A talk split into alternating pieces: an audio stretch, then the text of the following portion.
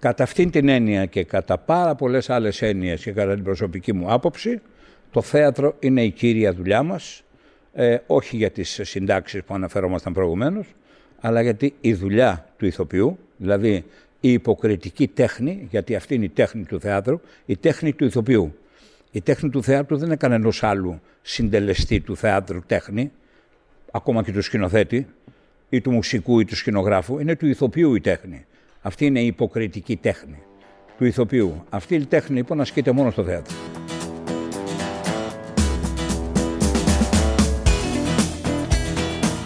Ο αγαπημένος Τάσος Χαλκιάς μας μιλά για το θέατρο, την τηλεόραση και για τους αγαπημένους του ρόλους, πηγαίνοντας πίσω στο χρόνο μέχρι και σήμερα. Θα τα παρατούσε όλα για να ζήσει στο Πήλιο? Τον έχουν πουλήσει ποτέ σε δουλειά? Τι μουσική ακούει? Τον φοβίζει ο χρόνος που περνάει? Και άλλα πολλά πολλά αναπάντηχα ερωτήματα στα e-daily διλήμματα. E-daily podcasts. Λοιπόν, θέλω να μου πείτε αν είστε πρωινός ή βραδινός τύπος. Κυρίως βραδινός θα έλεγα. Όχι ότι με ταμπέλει στα πρωινά, και η αυγούλα μου αρέσει να τη βλέπω. Ε, πολλές φορές ξυπνάω πρωί, άλλωστε όταν έχουμε δουλειά στην τηλεόραση ξυπνάμε πρωί. Και πολύ πρωί μάλιστα θα έλεγα, και για να διανύσουμε μακρινές αποστάσεις. Άρα είμαι και πρωινός, αλλά κατά βάση είμαι βραδινός. Και όταν λέτε βραδινός, ας πούμε γυρνάτε στο σπίτι σας, βάζετε ένα ουίσκι, ακούτε μουσική, ή βλέπετε Netflix μέχρι αργά, ή διαβάζετε? Τι κάνετε το βράδυ, τις Όχι. πολύ μικρές ώρες? Να διαβάσω το βράδυ που επιστρέφω, είτε από παράσταση, είτε από φαγητό ή συνάντηση με φίλους, που συνήθως μετά από παράσταση συμβαίνει. Ε, όχι, δεν μπαίνω σε αυτόν τον τρομερό κόπο να διαβάσω κιόλας. Και ποτέ ουίσκι στο σπίτι μου. Το ουίσκι το πίνω έξω από το σπίτι. Καμιά φορά. Είμαι φίλος του κόκκινου κρασιού και πίνω πάντοτε ένα ποτήρι κόκκινο κρασί. Το πάντοτε είναι σχετικό. Καμιά φορά κοιμόμαι λόρθος και δεν προλαβαίνω. Ή άλλες φορές είμαι πάρα πολύ κουρασμένος. Όταν όμως έχω λίγο χρόνο να χαλαρώσω, πίνω ένα ποτήρι κόκκινο κρασί, είτε βλέποντας μια ταινία, είτε αν υπάρχει συνομιλητής με μια συζήτηση, είτε χαζεύοντας μόνος. Σωστό. Είστε συνεπείς στα ραντεβού σας ή αργείτε? Αργούσα κάποτε πάρα πολύ. Σε βαθμό κακουργήματος θα έλεγα, με τόσο που ως νέος τοπιός στο Εθνικό Θέατρο να χάνω σχεδόν το μισό μισθό μου στα πρόστιμα, λόγω αργοπορίας στην πρόβα. Ε, φαντάζει λίγο υπερβολικό, και αν θέλετε είναι και λίγο υπερβολικό, αλλά είναι μια αρκετά μεγάλη αλήθεια. Όμως αυτό πολύ γρήγορα σταμάτησε, άρχισα να είμαι πάρα πολύ συνεπής, γιατί κατάλαβα ότι η δουλειά αυτή χρειάζεται τη συνέπεια στον χρόνο. Γιατί ο καθένας δεν χαλαλίζει μόνον το χρόνο της πρόβας ή της παράστασης για να είναι στο θέατρο. Χαλαλίζει περισσότερο χρόνο. Ε, πάρα πολλοί ηθοποιοί έχουν το καμαρίνι σαν δεύτερο σπίτι τους. Πηγαίνουν μία μισή, δύο ώρες πιο νωρίς. Ανεξάρτητα είναι γυναίκες που έχουν να φτιάξουν τα μαλλιά τους, ξέρω εγώ κτλ. Και οι άντρες ακόμα. Ο φίλος μου ο Γιώργος ο Μιχαλακόπουλος, ας πούμε, πήγαινε πάρα πολύ νωρίς. Αυτό μου έγινε ένα κατά κάποιον τρόπο παράδειγμα. Ε, έτσι κι αλλιώς εγώ έφευγα από το θέατρο αρκετά αργά. Ναι, δηλαδή δεν βιαζόμουν και πάρα πολύ, αλλά επειδή πρέπει να τα κλείσουν τα θέατρα, γι' αυτό το λόγο επέσπευδα τις διαδικασίες.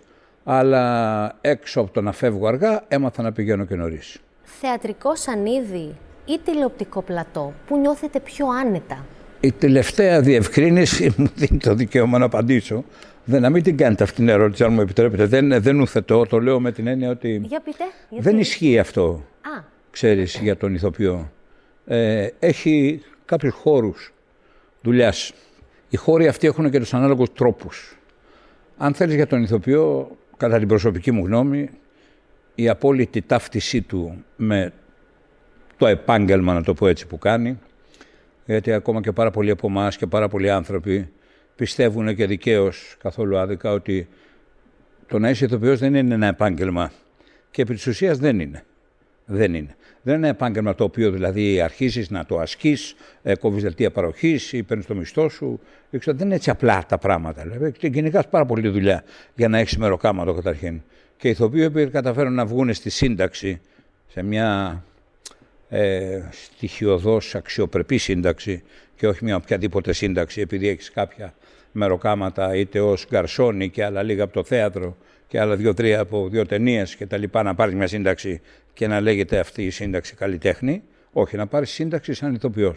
Δηλαδή να έχεις εργάσιμα χρόνια στο θέατρο, που αυτά είναι και τα ένσημα που σου δίνουν μια αξιοπρεπή σύνταξη. Τα ένσημα του θεάτρου. Όλα τα άλλα, ακόμα και της τηλεόρασης και του κινηματογράφου, δεν είναι αξιοπρεπή ένσημα. Το αξιοπρεπή εντός εισαγωγικών, έτσι. Αξιοπρεπές είναι το οτιδήποτε σου δίνει τον τρόπο για να ζεις. Οπότε δεν το λέω με αυτή την έννοια, έτσι. Ναι. Λοιπόν, ε, κατά αυτήν την έννοια και κατά πάρα πολλές άλλες έννοιες και κατά την προσωπική μου άποψη, το θέατρο είναι η κύρια δουλειά μας, ε, όχι για τις συντάξεις που αναφερόμασταν προηγουμένως, αλλά γιατί η δουλειά του ηθοποιού, δηλαδή η υποκριτική τέχνη, γιατί αυτή είναι η τέχνη του θεάτρου, η τέχνη του ηθοποιού. Η τέχνη του θεάτρου δεν είναι κανένας άλλου συντελεστή του θεάτρου τέχνη, ακόμα και του σκηνοθέτη ή του μουσικού ή του σκηνογράφου, είναι του ηθοποιού η τέχνη. Αυτή είναι η υποκριτική τέχνη του ηθοποιού. Αυτή η τέχνη λοιπόν ασκείται μόνο στο θέατρο. Δεν ασκείται πουθενά άλλου. Ασκείται κατά κάποιον τρόπο, άλλου είδους τρόπο, που θέλει και λίγο παραπάνω μελέτη για αυτόν τον τρόπο. Και εδώ στην Ελλάδα δεν έχουμε την ευχέρεια να μελετάμε τέτοιους τρόπους. Ε, είναι η τέχνη του κινηματογράφου. Εκεί ο ηθοποιός χρειάζεται να καταβάλει κάποια άλλου είδους προσπάθεια από αυτήν που συνήθως καταβάλει για να έρθει σε επικοινωνία και σε επαφή με έναν ρόλο θεατρικό. Μπορεί να του ζητηθεί κάτι πάρα πολύ γρήγορο και πάρα πολύ απότομο, το οποίο όμως μπορεί να είναι πάρα πολύ σπουδαίο και σημαντικό. Ε, θα αναφερθώ έφνης, ας πούμε, σε αυτή τη βουβή κραυγή που ζητήθηκε από τον Αλπατσίνο στον Ονό τέσσερα τρία, με συγχωρείτε, ε, όταν πήρε στην αγκαλιά του την πληγωμένη κόρη του από τη σφαίρα.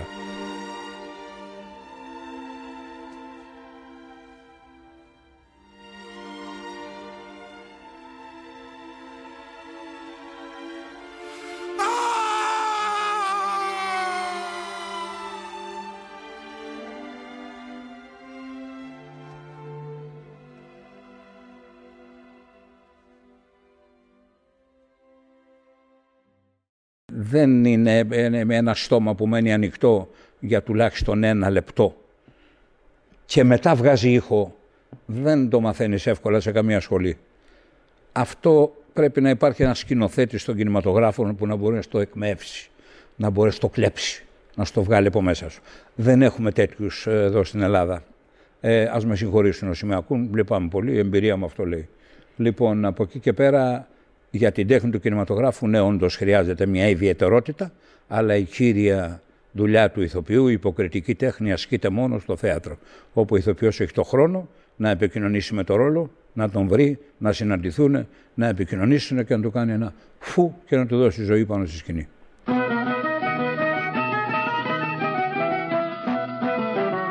Ξέρω ότι σας αρέσουν τα ρεμπέτικα, αυτή η μουσική. Οπότε έχω να σας βάλω να διαλέξετε, Βαμβακάρης ή Τσιτσάνης. Ούτε τέτοια διλήμματα υπάρχουν. Και Βαμβακάρης και Τσιτσάνης, ο καθένας για τους λόγους.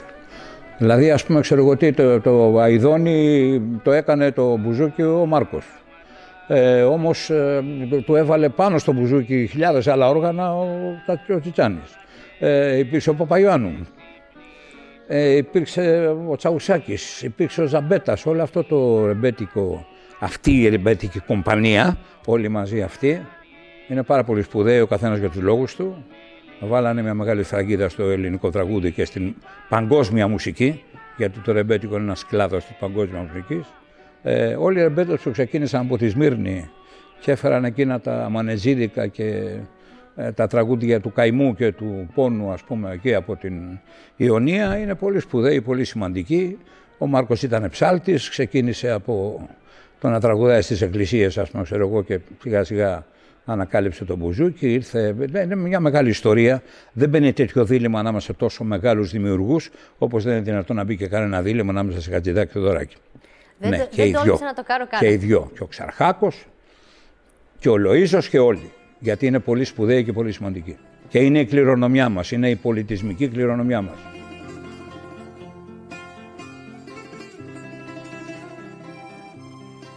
Είναι πιο εκνευριστικός ένας συνάδελφος που αργεί στις πρόβες ή κάποιος που δεν θυμάται τις ατάκες του? Δεν υπάρχει ηθοποιός που να μην θυμάται τις ατάκες του. ε, ε, αν συμβαίνει κάτι τέτοιο, τότε έχει ένα κόλλημα σε ένα συγκεκριμένο ε, προσόν που χρειάζεται για να επικοινωνήσει με το λόγο πια του ρόλου, έτσι. Γιατί ο κάθε ρόλος έχει ένα ψυχικό περιεχόμενο, έχει όμως και ένα λεκτικό περιεχόμενο με το οποίο εκφράζεται. Ε, αυτό είναι μια άλλη τέχνη, η οποία συναντά την τεχνική του να μάθεις να κρατάς το κείμενο μέσα σου και να μπορείς να το εκφράσεις ανά πάσα στιγμή. Βεβαίως μπορεί να πάθεις κάτι, όπως οποιοδήποτε άνθρωπος ψάχνεις στη συζήτηση να βρει μια λέξη και δεν τη βρίσκει. Εντάξει, μπορεί να σου συμβεί αυτό το πράγμα, αλλά αυτό δεν είναι. Όλα αυτά είναι πολύ συγχωρούνται, πρέπει να συγχωρούνται. Και πολλές φορές πρέπει να σου πω ότι ο κόσμος δεν καταλαβαίνει κάτι από αυτά. Όχι επειδή είναι χασώσει και δεν καταλαβαίνει, δεν καταλαβαίνει γιατί δεν έχει εντρυφήσει στην ουσία και το περιεχόμενο του ποια ακριβώς είναι αυτή η περίφημη δουλειά του ηθοποιού, η υποκριτική τέχνη. Είναι λίγο ε, θολούρα μεγάλη το τι ακριβώς είναι υποκριτική τέχνη, έτσι. Και να την εκφράσεις με μία, δύο, τρεις, πέντε, δέκα, είκοσι πέντε φράσεις δεν είναι αρκετές. Ας πούμε, ο Γκροτόφσκι έχει πει, ένας μεγάλος δάσκαλος Πολωνός του θεάτρου, ότι το θέατρο είναι πάρα πολύ απλό. Ένας από εκεί να τον βλέπουμε, να μας μιλάει, να τον ακούμε. Και ένας από εδώ να ακούει, να βλέπει αυτόν που τα κάνει αυτά, αυτό είναι θέατρο. Τελείωσε. Τώρα το θέατρο είναι όλα αυτά τα πολλά καθίσματα, τα ακόμα περισσότερα καθίσματα, το εισιτήριο διαφόρων βαθμίδων κτλ. Είναι άλλο πράγμα το θέατρο. Έτσι είναι. Τώρα πλέον είναι και η φαντασμαγορία μέσα σε μία παράσταση, είναι πάρα πολλά πράγματα. Σωστό. Σας δίνουμε μια χρονομηχανή. Σε ποια δεκαετία θα θέλετε να μεταφερθείτε, ογδόντα ή ενενήντα? Α, τόσο κοντά λες. Κοντά. Να πάμε εξήντα εβδομήντα, σαράντα πενήντα. Τη δεκαετία του σαράντα δεν την ξέρω. Από το πενήντα και μετά την ξέρω. Σε καμία δεκαετία την οποία ξέρω δεν θα ήθελα να μεταφερθώ. Ε, και σε καμία δεκαετία παρελθόντος επίσης δεν θα ήθελα να μεταφερθώ, γιατί αγαπώ ιδιαίτερα την ιστορία και είμαι αρκετά διαβασμένος πάνω σε αυτήν. Έτσι, κάποιες δεκαετίες που αφορούν τουλάχιστον περίπου τρεις χιλιάδες χρόνια μέχρι την αρχαία Ελλάδα και ακόμα πιο πίσω, ε, την άνθηση του Μακεδονικού Βασιλείου, την, την Αίγυπτο, τους Ασσύριους, τους Βαβυλώνιους, όλα αυτά είναι κάτι τα οποία τα γνωρίζω. Προς τα μπρος ήθελα να πάω, αλλά τα τελευταία χρόνια δεν θέλω ούτε εκεί να πάω, γιατί νιώθω περίπου τι ακριβώς θα συμβαίνει, το βλέπω γύρω μου. Ε, το βλέπουμε, το βλέπουμε γύρω μας τι θα συμβεί στο μέλλον. Δεν θέλω να αναφερθώ σε αυτό, mm. να μου επιτρέψετε. Ε, είναι άλλωστε πολύ προσωπικές οι σκέψεις μου. Μπορεί να πούνε στον οποιονδήποτε, α, τόσο ηλίθιος είναι αυτός, δεν το ξέραμε ότι έχει αυτές τις απόψεις. Άλλος μπορεί να πει, τι λέει, είναι τόσο προχώ ο κύριος Τάδε, ή δεν ξέρω τι. Δεν με ενδιαφέρουν αυτές οι γνώμες του κανενός, οπότε δεν έχω λόγο να αναφερθώ σε αυτό. Δεν θα ήθελα να πάω ούτε προς τα πίσω ούτε προς τα μπρος. Η ιστορία έχει γραφτεί. Εμείς και να πάμε να κάνουμε ένα ταξιδάκι σε αυτήν, είτε πίσω είτε μπρος, ούτε θα προσθέσουμε, ούτε θα αφαιρέσουμε τίποτα. Ε, έτσι με ενδιαφέρει πάρα πολύ το παρόν. Το παρόν το οποίο είναι δυστυχώς αυτό που είναι. Δεν είναι απογοητευτικό αυτό και να μην με θεωρήσει κανείς πεσημιστή. Είμαι αντιθέτως ένας πάρα πολύ άνθρωπος ε, ε, που είναι ευχαριστημένος με τη ζωή όπως είναι. Απλώς την κρίνω.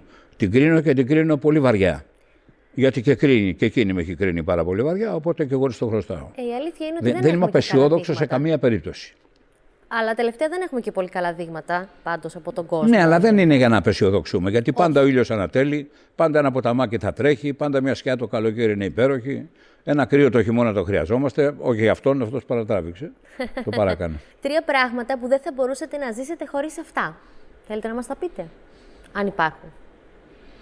Που δεν θα μπορούσα να ζήσω χωρίς αυτά.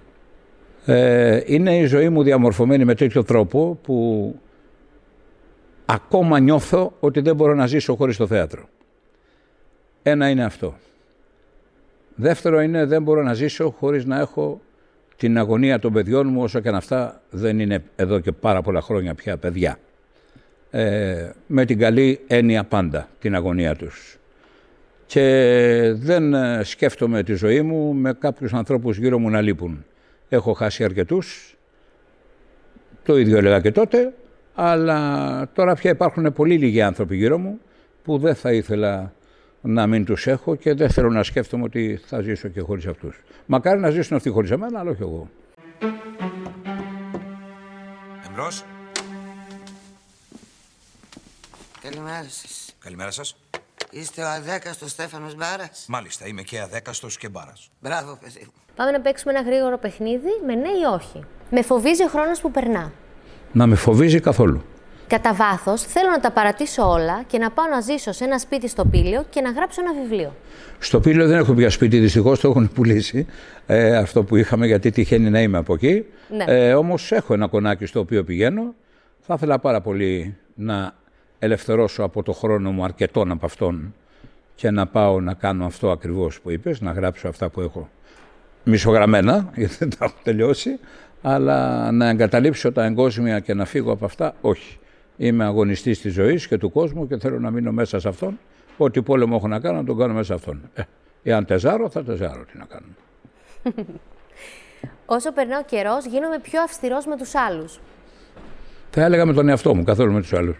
Με τους άλλους προσπαθώ να έχω πολύ περισσότερη κατανόηση από όσοι είχα για αυτούς. Απόδειξη ότι δεν ευριάζω πια.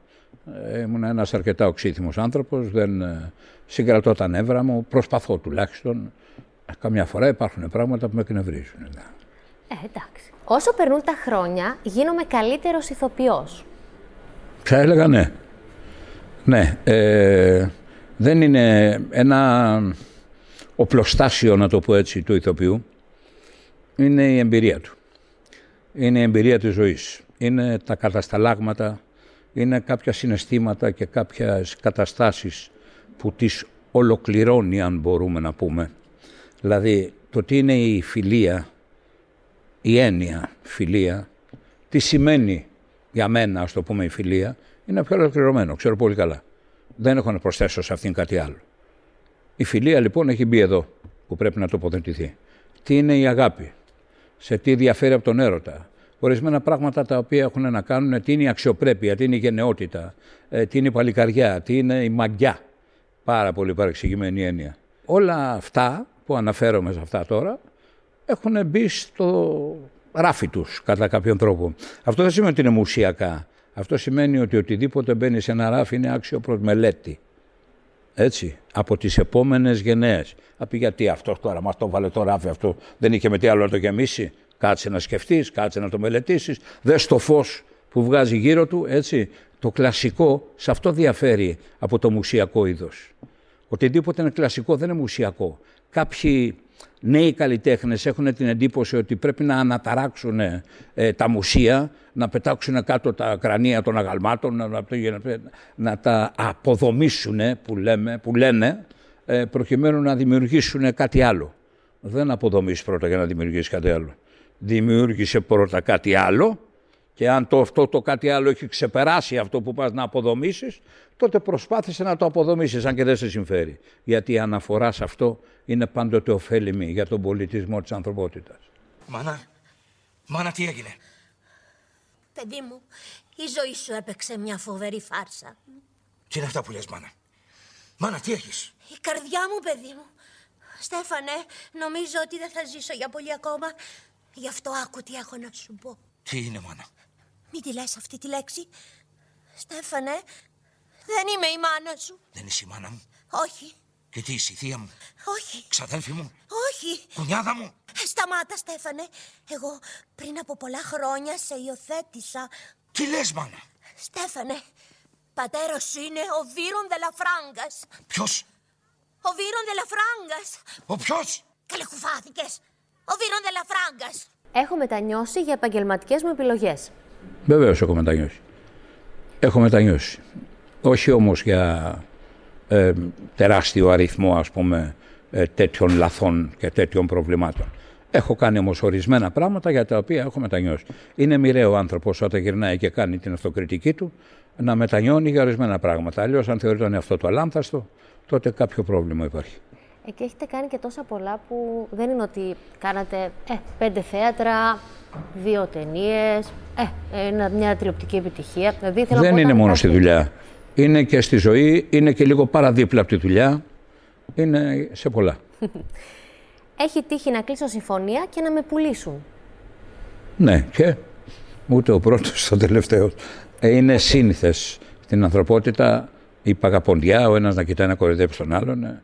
Ή ακόμα και από άποψη ε, δολιότητα, ας το πούμε, ξέρω εγώ, ότι υπάρχουν άνθρωποι οι οποίοι ε, τους αρέσει πολύ ο δόλος, τους αρέσει να στείλουν παγίδες των άλλων. Από πού ως πού έρχονται αυτοί οι χαρακτήρες, πώς διαμορφώνονται, δεν μπορώ να το ξέρω, αλλά υπάρχουν αυτοί οι άνθρωποι. Στη δουλειά αυτή που κάνουμε έχουμε συναντήσει πάρα πολλούς και όχι μόνο σε αυτή τη δουλειά, για να μην νομίζουμε ότι αυτή η δουλειά έχει όλα τα κακά μέσα, να πει όλες οι άλλες δεν έχουν τίποτα. Όχι, έχουν όλες οι δουλειές το κάτι. Ε, όταν υπάρχει δουλειά, σημαίνει ότι υπάρχει μια εξάρτηση ενός που προσφέρει τη δουλειά σε σχέση με τον άλλον ο οποίος την αποδέχεται. Ή υπό όρους, ή χωρίς όρους, ή με την επανάστασή του. Οποιοδήποτε τρόπο και αν την αποδέχεται. Όταν υπάρχουν τέτοιες σχέσεις στους ανθρώπους, υπάρχουν και δόλιες καταστάσεις, υποβολημιαίες και από πίσω χτυπήματα.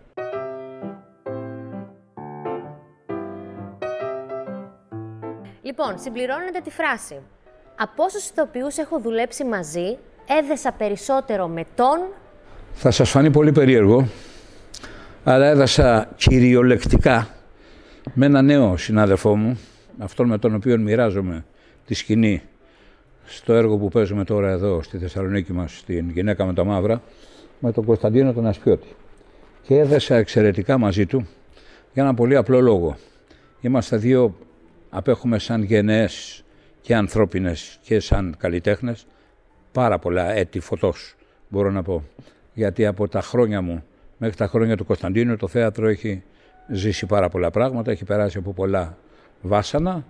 Ε, όσο και αν βγαίνει αλόβητο κάθε φορά, πάντοτε ένα, μια μικρή ικμάδα του αρχίζει να αλλοιώνεται. Ε, υπάρχουν πολλές τάσεις που θέλουν να αλλοιώσουν το θέατρο, θέλουν να το μετατρέψουν σε ένα θέαμα, κυρίως σε ένα θέαμα το οποίο πρέπει να προσφέρει πολύ περισσότερα από μια πρόζα. Πρόζα τι σημαίνει? Σημαίνει μια επικοινωνία λόγου. Δηλαδή άνθρωποι που πάνω στη σκηνή μιλάνε, μοιράζονται απόψεις, γνώμες, ιδέες και αυτό έχει μια αξία. Μια μεγάλη αξία σε αυτό που λέγεται πια κλασικό έργο, μια μικρότερη αξία σε ένα έργο που πρώτα εμφανίζεται και δεν γνωρίζουμε ακόμα καλά την αξία του. Αν ανέβει και μια δεύτερη φορά και μια τρίτη φορά, αρχίζει περισσότερο να προβληματίζει το θεατρόφιλο κοινό. Γενικώς το θέατρο έχει παιδευτικό χαρακτήρα, πρέπει να έχει. Έχει και αυτή την αποστολή μέσα σε όλες τις άλλες που έχει. Αυτό το θέατρο υπάρχει προσπάθεια να αλλάξει, να διαφοροποιηθεί, να αλλοιωθεί. Προσωπικά είναι κάτι το οποίο δεν με αφορά και δεν πρόκειται να συμμετέχω σε κάτι τέτοιο σε καμία περίπτωση. Συνένοχος στο που στο λέει και το τραγούδι «Δεν θα με έβρετε». Στο φόνο δεν θα με έβρετε. Οπότε από εκεί και πέρα ε, αυτό που υπάρχει στο θέατρο συμβαίνει με αυτόν τον άνθρωπο να το έχω μοιραστεί σε απόλυτο βαθμό. Γιατί είναι ένας νέος μεν άνθρωπος, αλλά οι βάσεις του, οι θεατρικές, είναι τόσο ισχυρές που ακουμπάνε πολύ πίσω. Ε, ναι, υπήρχαν ισχυροί άνθρωποι στο θέατρο. Σήμερα όλο ένα και λιγότεροι υπάρχουν ισχυροί άνθρωποι στο θέατρο. Γι' αυτό και εκνευρίζομαι αφόρητα όταν ακούω, και κυρίως από κάποιους συναδελφούς σου, να αποδίδουν και να αποτιμούν τον όρο θεατράνθρωπος δεξιά και αριστερά χωρίς καν σκέψη. Δεν υπάρχουν πια θεατράνθρωποι. Έχουμε τελειώσει με δάφτους. Και έχουμε τελειώσει με δάφτους και δεν υπάρχουν πια θεατράνθρωποι, γιατί κανένας άνθρωπος, καλλιτέχνης, δεν δίνει στο θέατρο τον εαυτό του για να μπορέσει να έχει το δικαίωμα να λέγεται θεατράνθρωπος. Τον εαυτό του τον έδωσαν πολλοί άλλοι. Ο Φωτοσοπολίτης, ο Μινωτής, ο Κατράκης, ο Χόρνα, ο Ευαγγελάτος, ο Σπύρος, ο Γιώργος ο Μιχαηλίδης, ο Κωστής ο Μιχαηλίδης, ο Γιώργος ο Θεοδωσιάδης, πολύ σπουδαίοι, ο Μήλος ο Βολανάκης, πολύ σπουδαίοι άνθρωποι, ακόμα και κάποιοι που σήμερα ζουν και υπάρχουν ακόμα και είναι κοντά μας, ο Νικήτας Ζακύρωβου, ο Γιώργος ο Μιχαλακόπουλος, ο Γιώργος ο Κωνσταντίνου, η Μάρω Κοντού, σε τομείς ο καθένας ο οποίος πραγματικά έδωσε αυτό που έπρεπε να δώσει. Αυτοί οι άνθρωποι θα είχαν ίσως κάθε δικαίωμα να λέγονται όλοι, όλοι. Όμως και από αυτούς πολλοί είναι οι οποίοι αποποιούνται τον όρο από μόνοι τους. Γιατί αντιλαμβάνονται ότι δίπλα σε έναν Φωτοπολίτη, σε έναν Σπύρο Ευαγγελάτο, δεν μπορούν να έχουν τον ίδιο τίτλο όλοι αυτοί μαζί. Αυτόν λοιπόν τον τίτλο μην τον δίδεται έτσι εύκολα καθόλου. Δεν είναι εύκολος κανείς ζών, καλλιτέχνης του θεάτρου τη σήμερον ημέρα να φέρει αυτόν τον τίτλο. Παρά μόνο κατά την άποψή μου είμαι κάθετος σε αυτό. Μπορεί να με ενδιαφέρει και κανέναν αυτό, αλλά εγώ το λέω. Λοιπόν, είναι ένας άνθρωπος ο οποίος έχει δώσει τη ζωή του στο θέατρο. Ακούει το όνομα Θανάσης Παπαγεωργίου και έχει στήσει το νεοελληνικό θέατρο επί της ουσίας. Έχει πάρει αγκαλιά όλους τους Έλληνες συγγραφείς από τον πόλεμο και εδώ, με διαξαιρουμένο του μεγάλου δάσκαλου του Ιάκωβου του Καμπανέλη, με πρώτον αυτόν, και έχει διδάξει το νεοελληνικό θέατρο μαζί με τον Καραλοκούν πάλε ποτέ, το νεοελληνικό θέατρο. Αυτό είναι κάτι πάρα πολύ σπουδαίο. Συγγραφείς όπως ο Ποντίκας, ο Ευθυμιάδης, ο Σκούρτης, σπουδαίοι συγγραφείς, ο Παύλος ο Μάτεσης, ο Γιώργος ο Μανιώτης, πολύ μεγάλοι συγγραφείς, τους οποίους το ελληνικό θέατρο έχει απαξιώσει. Ο μόνος ο οποίος τους ανέβασε ψηλά είναι ο Θανάσης Παπαγεωργίου και του ανήκει κυριολεκτικά ο ρόλος του θεάτρου ανθρώπου. Από εκεί και πέρα πρέπει να ψάξουμε σε πολύ βαθιά και σκοτεινά τούνελ, μπας και δούμε καμιά σπίθα για να της δώσουμε τον τίτλο. Αν έπρεπε να δώσω τώρα μια συμβουλή στον εαυτό μου τότε που ξεκινούσα τη ζωή μου και τη δουλειά μου, θα ήταν... Είμαι ο πλέον ανίκανος για να συμβουλέψω τον εαυτό μου. Δεν μπορώ να τον συμβουλέψω τον εαυτό μου σε καμία περίπτωση. Έχω βρει αρκετά μαζί του, τα έχουμε κουβεντιάσει πολλές φορές, τα έχουμε συμφωνήσει σε διάφορα πράγματα, σε πολύ λιγότερα από ό,τι διαφωνούμε. Οπότε είμαι εντελώς ακατάλληλος να συμβουλέψω τον εαυτό μου. Ούτε τώρα με το μυαλό που έχετε τώρα? Όχι. Περίεργο. Εγώ έχω μάθει ακόμα και τώρα με το μυαλό που έχω να διαχωρίζω το μυαλό από την ψυχούλα μου. Αν η ψυχούλα μου μου πει κάτι, θα το βάλω στην άκρη και θα κάνω αυτό που μου λέει η ψυχή. Και ό,τι γίνει. Ναι, συμβαίνει. Συμβαίνει. Μια χαρά. Αυτό ήτανε. Τελείωσε. Ευχαριστώ πάρα πολύ. Εμείς. Για να μην χάνετε κανένα επεισόδιο, ακολουθήστε μας στο Spotify, στα Apple και Google Podcasts.